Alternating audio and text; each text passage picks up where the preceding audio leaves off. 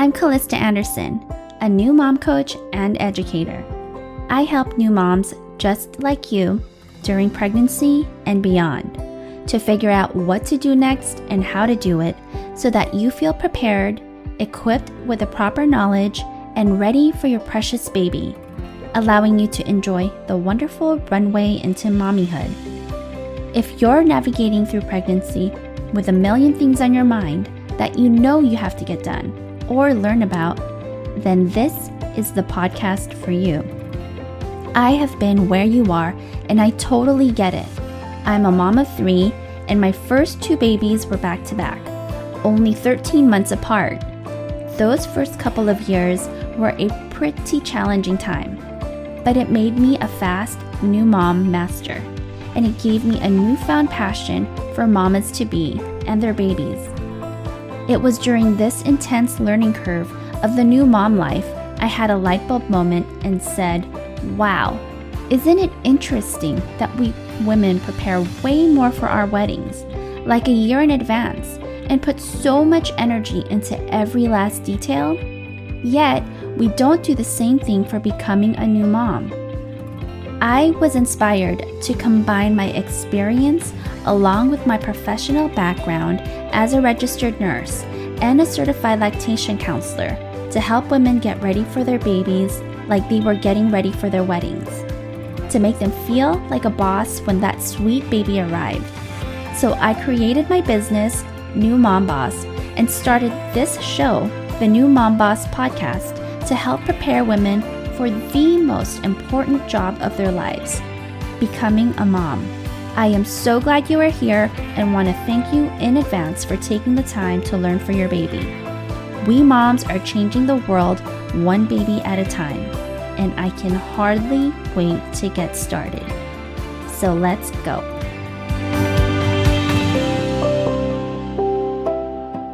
Hey there, Mama. Welcome back to the New Mom Boss podcast, episode 80. I'm Callista Anderson, and I hope you're doing and feeling well. So, Mamas, I want to ask you do you want to know how to build a well strategized baby registry? And do you want to know how to sort through the baby gear market to find the items that are right for you? And do you want to know why not all baby products on the market are safe? Well, then stick around because I have Abby Kalter, who is the founder of Prepping for Peanut. Prepping for Peanut is a personalized baby prep concierge service that makes nesting a stress free, confusion free, and clutter free experience. Abby loves helping expectant families sort through the crowded baby market to find the right products that are right for them so they can spend more time enjoying pregnancy and less time shopping for the perfect stroller. So, welcome, Abby. Welcome to the show. Hi, great to be here. So excited for you to be on today and talk everything about baby stuff. That's so much to talk about. Yeah. Where do we begin? Well, actually, before we begin, let's tell the audience a little bit more about you, how you came to do what you do, and yeah, just tell us a little bit more about Miss Abby Kalter. Yeah, so Prepping for Peanut is about two years old, which is really exciting. I actually got that in a LinkedIn notification about myself that I founded the company about two years ago. So that was exciting. That was just last week. But my background is in product and brand marketing, and I've worked for big startups that have grown quickly, selling their products to consumers. And as soon as I became a mom, I thought, oh, well, this experience being in marketing and products, like I'm going to be able to sort through and build my registry no problem. I've always been in merchandising, product marketing, branding. I've always considered myself kind of a pro shopper in that way because I could sort through the nonsense and what was, you know, marketing language versus real value add to your life. But as soon as I had my son and I went through this process, I realized well, they've really got us bamboozled a little bit. And not to hate on the baby gear industry, but because it's growing year over year and because it's so large and there are always pregnant people, right? They are always coming out with new products, different products, different features. And it's a super competitive market, which makes it ultra confusing for a consumer.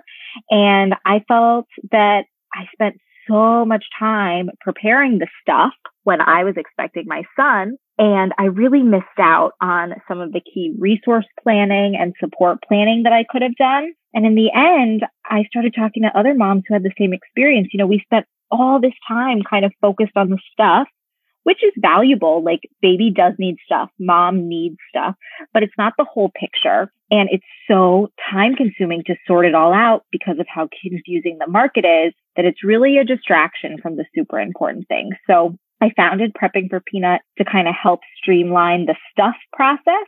So you can spend your pregnancy focused on much more important things, you know, interview with postpartum doulas, take an awesome birthing course, figuring out what kind of birth you want.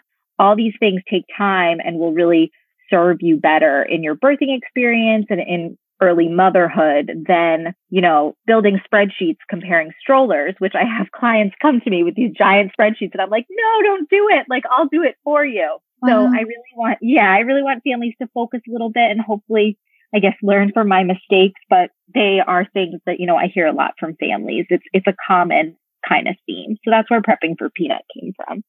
And that is so true for many first time moms. Just the overwhelm when you look at a registry Totally. You know, whether it's online or in person, there's a million things that's just thrown in front of you and you're like, mm-hmm. don't even know where to begin. Yeah. So, how does working with a baby planner differ from, let's say, asking friends and family for help?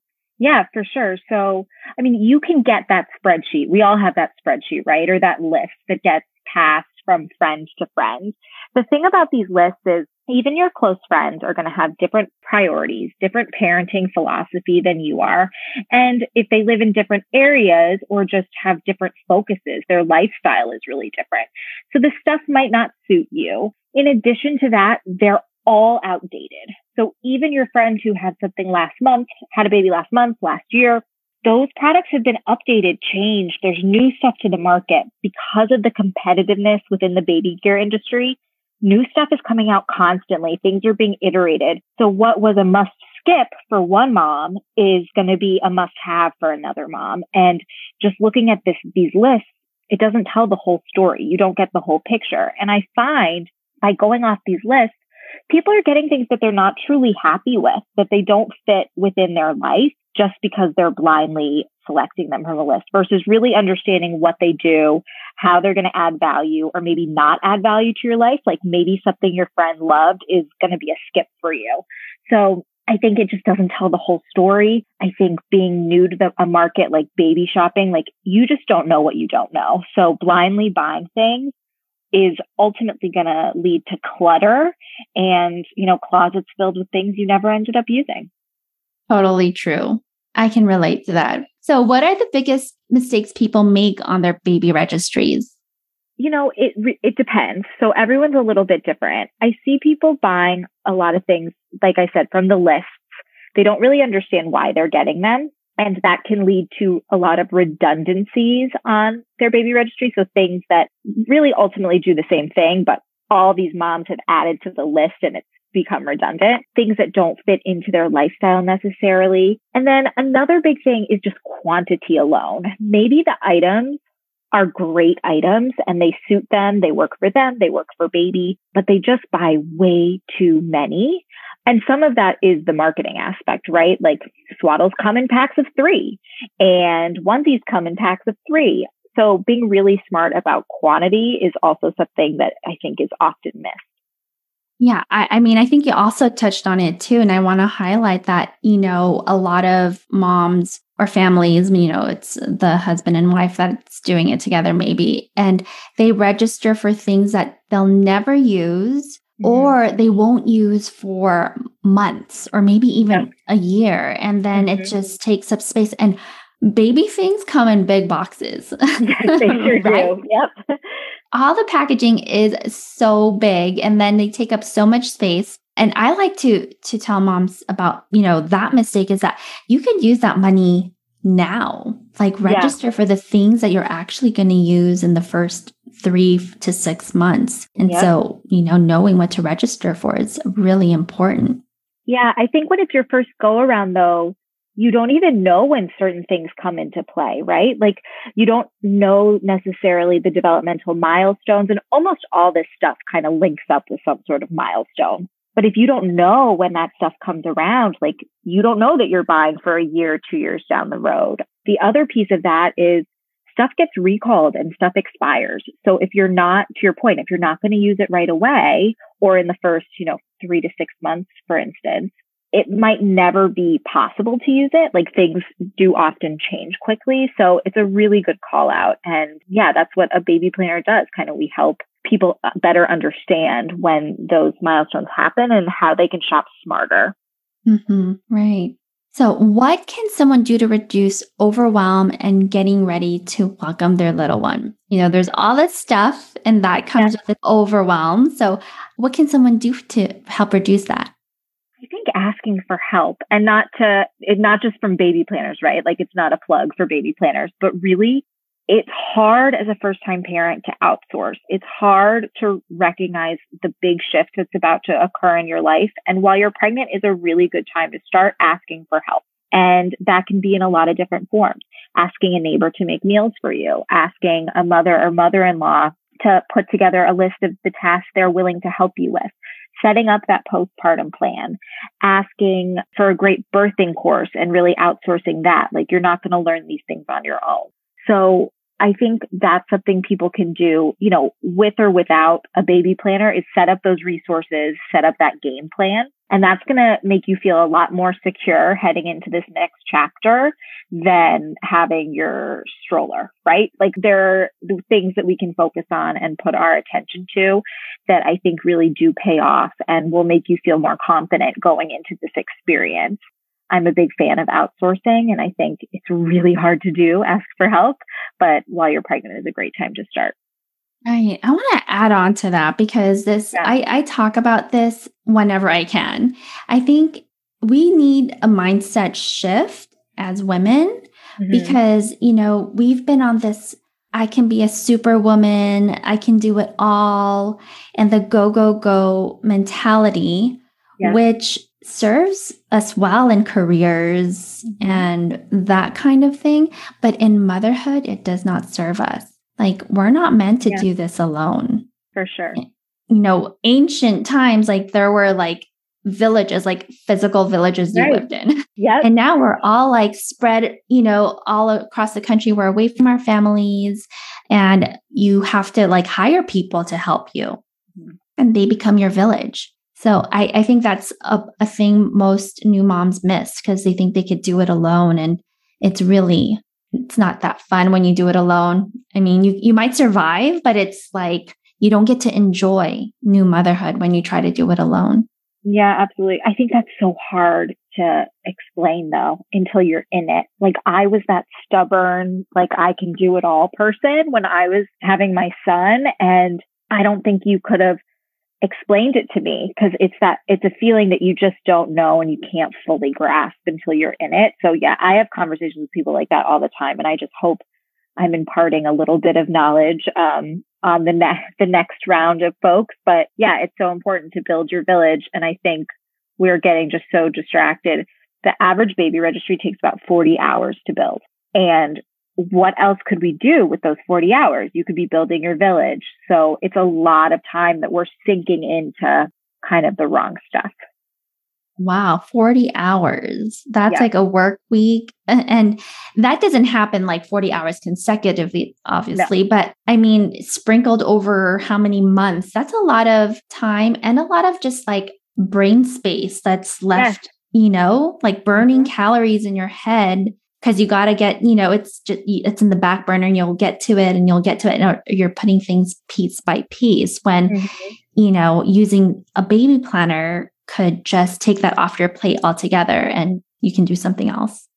Yeah and you know the data this is all Babylist data actually but it takes about 40 hours to build the registry. That's how much time people are spending tweaking researching on their platform. And then only 11% of people said they were happy with what they ended up with so we're sinking all this time in and the result isn't great. I don't think there are many other like tasks or things people do where they're like, I spent 40 hours. I'm really happy. I only like 11% of it. Like we shouldn't be pleased with the, this result. And yeah. I'm hoping, you know, people by working with a baby planner can see it can be easier and we can have better results. Absolutely. All right. So we know that stores and online stores carry baby gear, but mm-hmm. I was surprised to find out that not all baby gear are safe. And if they're not safe, why do these stores carry them? So there are a lot of nuances within the market and there's a big distinction that should be recognized. And I, I don't think it's hard to recognize when you're a new consumer to the market, which is legal and on the market does not necessarily mean safe. And you have a bunch of players with their hands in this. You have the pediatricians who agree on a certain set of items that are safe or are not safe. You have the government regulating certain products as well. And then you have the merchandising groups who are responsible for putting things on the market and they have separate safety standards. So you really have three kind of main groups, main players in this. And not every category is regulated by the government and is approved upon by the pediatrician. So it can go to market. So for instance, cribs have certain regulations. Car seats are obviously regulated by the government, bassinets and a few other categories, but then everything else isn't so that it's up to the merchants to decide if it's good enough to go to market. And oftentimes the pediatricians do not agree with their safety standards. So it can be on the market. It can be on the shelves. It can be, you know, in photos that people have taken of their nurseries and people are buying, but um, it's not regulated. And so the pediatricians, if there's any incident with it or a number of reports, it could potentially be recalled, taken off the shelves, or you could, you know, go into your pediatrician's office and they could say, we don't want you using that. So essentially a lot of players, I think we all know when the government is involved, some things are slower to change in terms of regulations as well. We've seen it in a lot of industries, the beauty industry, et cetera. So yeah, things on the shelf are not necessarily safe, but it's very confusing to a first time parent to go into Target, Buy Buy Baby, wherever that is, and see something for sale. You would assume it's safe, but it may not be. Well, how can you avoid products that aren't safe or maybe products that might not work? So might so might not work is hard because what might not work for me might work for you. So we talk a lot about the kind of sample items when you work with me on a package, the things that you could buy one or two of to try, but it, it might not work for you. So don't get too many of them. That's certain categories. And then the things that aren't safe, I don't put on registries at all. There's nothing like your baby getting used to something or you getting used to something. And then you go to the pediatrician and they're like, you should not be using that. It really brings your confidence level down as a parent, I think. So you can consult with a pediatrician you can read a ton about it online and, you know, sink more into those 40 hours. Or you could work with a, a baby planner. And then the rest, some of it also comes down to parenting decision and philosophy, which is a little bit of the nuance that gets confusing. I want to say pediatricians are, you know, they're good at seeing the patient, the baby, mm-hmm. you know, but I I'm going to guess they don't keep up with all the baby products. No, for sure. I mean, they don't have time. I mean, they have busy practices. Uh, they see each patient for like 15 minutes. They're just bam, bam, bam, bam, bam, 5 mm-hmm. days a week. I just don't think we should rely on, you know, pediatricians for products because, you know, that's where I like to just clear the perspective. Like they are persons of authority mm-hmm. right? But they don't know everything. For sure. But they will be able to tell you as an association, maybe not like if you go to the American Association of Pediatrics online. I'm not saying every individual pediatrician is going to be able to tell you anything. Yeah. But the Association of Pediatrics have come together on certain products in a united front and said enough incidences have happened with this, that, or the other that we cannot endorse the use of them. Those are certain things like bumpers, anything in the crib, walkers, things that, you know, could, could be unsafe. The other thing is that use your discretion. Like if you think something looks like it could be a suffocation hazard or it could break and fall out of your doorway, there are parts of that that can be, you know, used as well. And then there are safety technicians in areas. They set up safety gates. They put in, you know, they cover your outlets. They, and they are also a good resource to consult when trying to figure out what, what works and what doesn't. Right. I, I'm all for just looking for the specialist and then also, yeah, just using your own judgment. Right. Unfortunately, that can't always be with things like car seat safety, for instance. Like it's not intuitive. I think, you know, there's technology there that the average person is, it's definitely a consult and expert category. So yeah, I, I agree. Consult an expert for sure and use the resources at your disposal. Speaking of car seat, just really quick. Yes. If, if you're in the market for a car seat, you need to know how to work your car seat like months, like two months before your due date. Cause it's one of those things that even if someone else sets it up for you, like you need to get used to how to how to work it, getting it in and out of the car and all the bells and whistles. Like I had a Doona with the wheels, you know, yes. that dropped. And so it took it, it was a learning curve. Oh, you yeah. Know, that was new to me for my third baby because I didn't have it for the other two. No, all the gear has a learning curve. And I try to, when I'm discussing like different choices with people, explain that, you know, maybe this one's a little more user friendly and this one's a great product, but get prepared for, you know, taking three weeks to figure out how to use it, things like that. Cause the car seat thing, you're still right. Have it, we, I tell clients have it installed by 32 weeks if you're expecting multiples, 36 weeks if you're expecting a singleton, and then practicing with it for sure because you've never used it. And the first time you harness your child, should not be leaving the hospital. Like that is use a bear, use a doll, whatever that is, get used to those straps, get used to harnessing because it's scary enough leaving the hospital with your newborn, right? Like having to put them in the car is a whole other thing. So yeah, build confidence where you possibly you'll, can. You'll you won't see anything like a first time parent with their baby, putting them in the car seat the first time, and like you start sweating, right? Because the baby's screaming and you don't know how to like get them to quiet down in the car seat. It's flustering. Yeah, no, it's, I mean, it's shocking enough. I think like they're sending me home with this baby. Oh no, now I have to put them in the car. It, it's tough. And it's, again, I don't believe it's intuitive. So really practicing and getting someone to, to properly show you is important. Yeah, totally. Well, what other to dos do you recommend families spend time on when they're preparing for their baby? I actually have a whole a whole checklist that I give clients or you can find on my website and a lot of it is individualized when I work one on one with someone. I get to know them really well. So are they welcoming a baby? Are there other children in the picture? Do we need to figure out care for those children? I mean, we get really into the nitty gritty, but in terms of general preparation, talk about everything from preparing finances to setting up your space. When I talk about space, I don't necessarily mean the nursery. I mean the space you will be recuperating in as a birthing person because that's the space you spend the most time in. Preparing for your healing, preparing for postpartum. So meals, all of the things that go into keeping your house running when maybe you're you're not feeling your best. So these are all things we talk about and we go into a plan. And then there's the the product piece, right? Because it's not just registering and selecting items. Once the items arrive, there's some strategy and optimization that has to take place in your space. Like all the stuff arrives, and like you said, they come in these giant packages. You have to do something with them. So figuring out how to set up the home, set up the nursery, set up the space, unpack things, wash what's important to wash, don't wash stuff you might not use right away. All of that we go through to get ready for baby. Yeah, like I tell you, my husband never assembled more things in his life. yeah. than having our first baby. You need just prepare for lots of assembly and lots of batteries. You can totally outsource that stuff too. So you could have someone come build all that stuff, do all That's that true. stuff. It's maybe, you know, my husband, this is an anecdote, but my husband had a terrible injury when I was about to give birth. He was on crutches.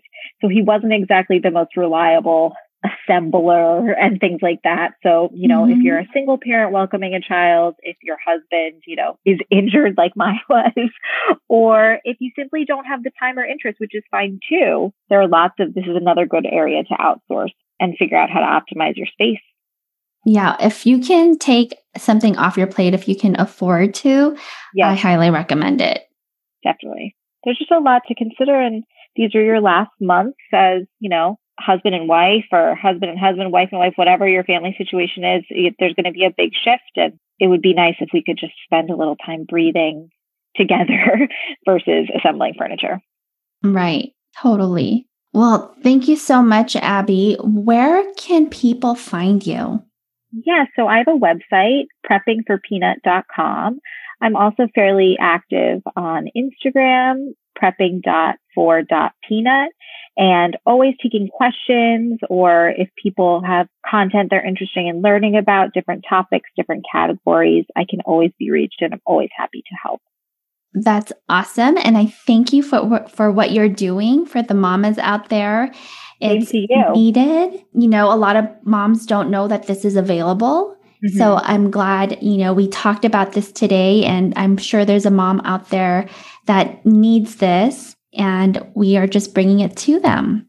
Yeah, no, it's great. It's actually really funny. Services like this are very popular in Europe and not so much in the US. Just like everything, they're, you know, giving more maternity leave and really helping uh, kind of families grow. But it is a not as popular of a service in the US, not as well known. And I'm hoping, you know, more people kind of get wise to the fact that you can you can get help. It's you don't have to do it alone. Well, thank you so much again. I appreciate you coming on, Abby. Thank you so much for having me.